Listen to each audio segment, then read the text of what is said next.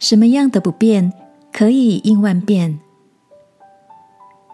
晚安，好好睡，让天父的爱与祝福陪你入睡。朋友，晚安。今天的你经历了什么呢？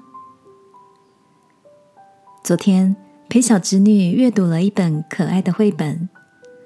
主角是一位随着环境改变身体颜色的变色龙。不过，这只变色龙并不喜欢变来变去的。它抬头望着大树上翠绿的叶子，说：“如果我一直待在叶子上，就是绿色，我就拥有自己的颜色了。”于是，变色龙找了一片翠绿，住在当中。然而，日子一天天过去。秋天来了，大树披上一层金黄，这下子变色龙也染黄了。然后凛冽的北风呼啸而来，宣告冬天来临。树叶由黄转红，变色龙再次的变色。接着一阵寒风吹来，叶子随风飘落，它也跟着掉到地面。明明就只想穿一身绿衣。却在每一次的翻页中换上黄色、红色的新衣。我似乎也在那色彩鲜明、逗趣的画风中，看到一抹无可奈何的微笑。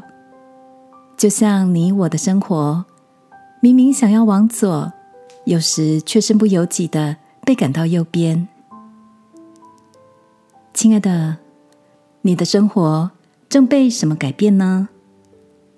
世界转动的太快，讯息太多，你我都需要一份从内心而发的力量与平安，不是吗？